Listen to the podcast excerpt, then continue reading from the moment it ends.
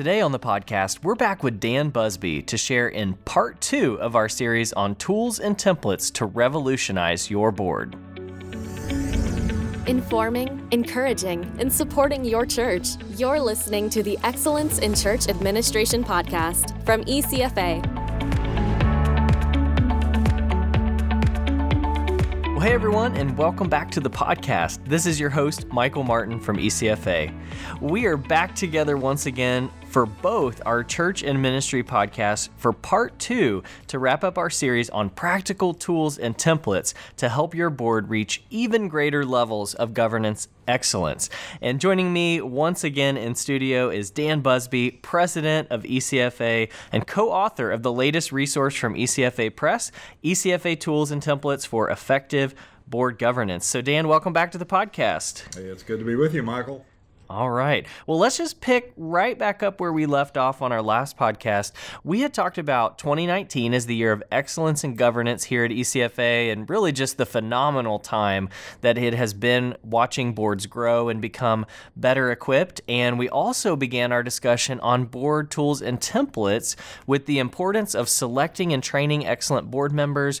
We also talked about board self assessment. So, Dan, today, how about we turn to a couple of other really critical areas that you cover in tools and templates, and maybe starting with reporting to the board. Why is the right communication with the board so critical, and what are some practical ways that you think most CEOs, maybe senior pastors, or other top leaders could improve in this area? Well, Michael, in the hallways of boardrooms, perhaps the most constant whine is we don't hear anything from our CEO or senior pastor in between board meetings. How can I steward this ministry if I'm not in the loop? But it isn't just the board members that whine, leaders also whine, uh, such as my board runs the continuum. The micromanagers want a weekly report, others don't want email. They just call when they have a question. Frankly, I don't really bless anyone. And so, yes, communication between the top leader of the church or the ministry and the board is is a challenge. The key is three things, I believe consistent, number one. Number two, clear. And number three, timely communication. Consistent, clear, and timely communication. Um, at ECFA, I've always operated with uh, with our board on the premise of no surprises. do not surprise your board. So the key is do not over communicate to the board and do not under communicate to the board. Our tool number 10 in tools and templates. And, and by the way, these are downloadable tools and templates in Word form. So 22 key tools and templates downloadable in, in Word form that you can revise to fit your own church or your own ministry. Um, but one of the concepts that we use in Tool 10 is a dashboard uh, report. Uh, we call it the 515 report. And the, the concept is it takes five minutes to read and 15 minutes to write the 515 report. I admit sometimes I've cheated a little and taken a little more than 15 minutes to write that report. Especially if you're an editor, right? right, right. If you're wordsmithing, that takes longer. Yeah. Um, but but I've used uh, this report. In fact, I need to get one out to my board within the next couple of days here at mid month. I've used this report consistently for uh, for a long period of time and found it very helpful. We also include in tools and templates tool number 11, which is the monthly dashboard report, and that's really based on the SMART goals of the CEO or the, the senior pastor and communicating the progress on the on the SMART goals to uh, to the board. And of course, the SMART goals generally uh, stand for specific, measurable, achievable realistic, and time related goals. Perfect. Well, hey, I think you nailed it. I think it is really uh, tough sometimes to find that balance between over and under communication. But I like especially what you said about being consistent, being clear, being timely, especially on that consistency piece. If uh, the board comes to expect, the top leader comes to expect a certain level of communication, that's going to be really helpful. And I love that idea of the 515 report. Well, how about let's move on to another important area that we all know is also really critical, but I think. Um, this is just my assessment. I think sometimes it's hard to wrap our arms around as organizations and boards. So, Dan, what are some helpful tools that you can give us related to strategic planning? I guess that's where I was headed with that question is strategic planning. Uh, seems like a really big topic. How can we put our arms around it? Well, we have several uh, tools and templates in, in the book that relate to strategic planning. In fact, we have a total of 50 pages of, of material in this book about about strategic planning. Probably more content on strategic planning than you'll find in any other uh, resource of its type. Uh, but we talk about the importance of assumptions. You know, in uh, Donald Rumsfeld's uh, recent book, Rumsfeld Rules, he describes a military planning meeting when he served as U.S. Secretary of Defense.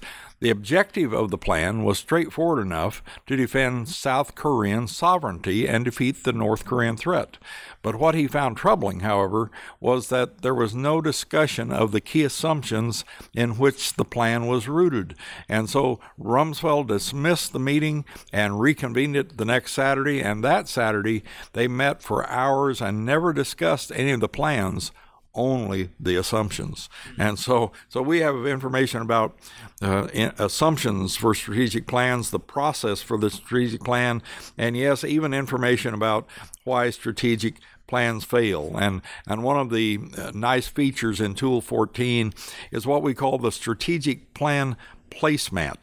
Um, and there, an organization can display in easy to read format its strategic plan. The, the placemat is not the first step in strategic planning, it's the final step. And if you came to ECFA's offices today, you would find our strategic plan for the current year displayed in a wide graphic in our in our training room, and uh, and you'll find smaller copies around the office. We we believe in the rolling three-year strategic plan placemat.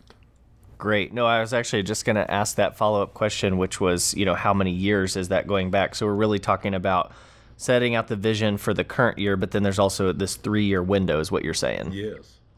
Good.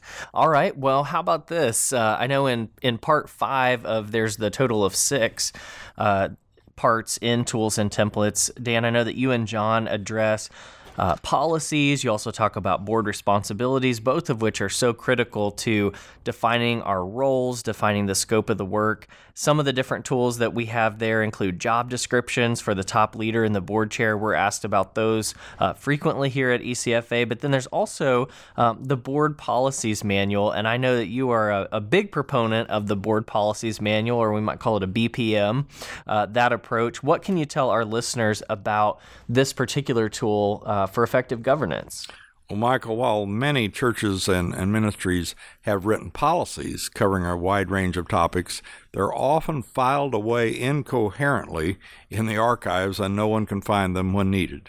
So there are several options and approaches for creating a board policies manual if you don't have one yet. Um, John Pearson and I appreciate the simplicity and clarity of the board policies manual template featured in the book Good Governance for Nonprofits subtitled De- Developing Principles and Policies for an Effective Board by um, Christ followers Frederick Laughlin and Robert Andringa. Here's what Rich Stearns said when he was CEO at World Vision. Looking back at the development of World Vision US's Board Policies Manual, Rich said, Our attention to governance in general, and the BPM in particular, revolutionized our board, and I feel that I am the greatest beneficiary.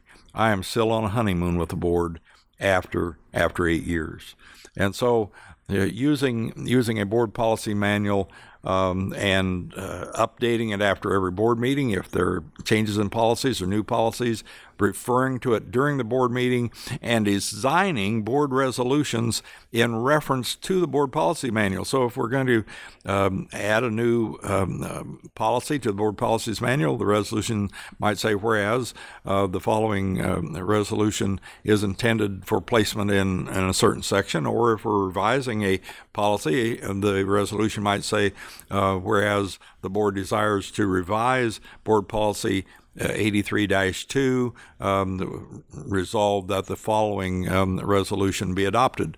And so we're, we're referencing the board policy manual at all times to keep it up to date. up to date and organized. Yes, which yes. is something we could all probably use help with. And uh, on that note, one of the other things that I like about the board policies manual is this is really one of those practical tools that you don't have to be a big organization uh, to take advantage of this, but I think uh, organizations of all sizes can really benefit from having a board policies manual, Dan, for the reasons that you stated. Well, finally, here, as we conclude uh, tools and templates, um, I know that in uh, the final part, there's some ideas for better governance, including uh, 10 minutes for governance. You talk about tent cards with strengths on them.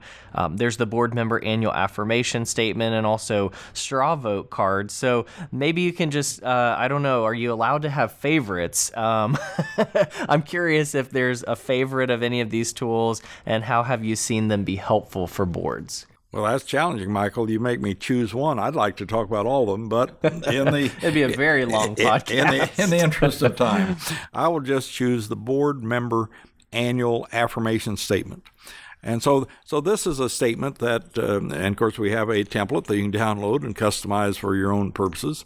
That that a that each board member signs at the beginning of each year, even though they maybe have a multi-year uh, term, but they sign it at the beginning of, the, of each year, and it provides clarity as far as the expectations of the of the church or the ministry in relationship to the board member. For example, um, it it may say under the governance hat, uh, the sample in the book we have. Uh, we have elements under the governance hat, the volunteer hat, and the participant hat. Um, it may say, um, I affirm I'm highly committed to attending the scheduled meeting of the boards, etc. Well, so that puts the, the, the board member on um, you know, on record as to that anticipation.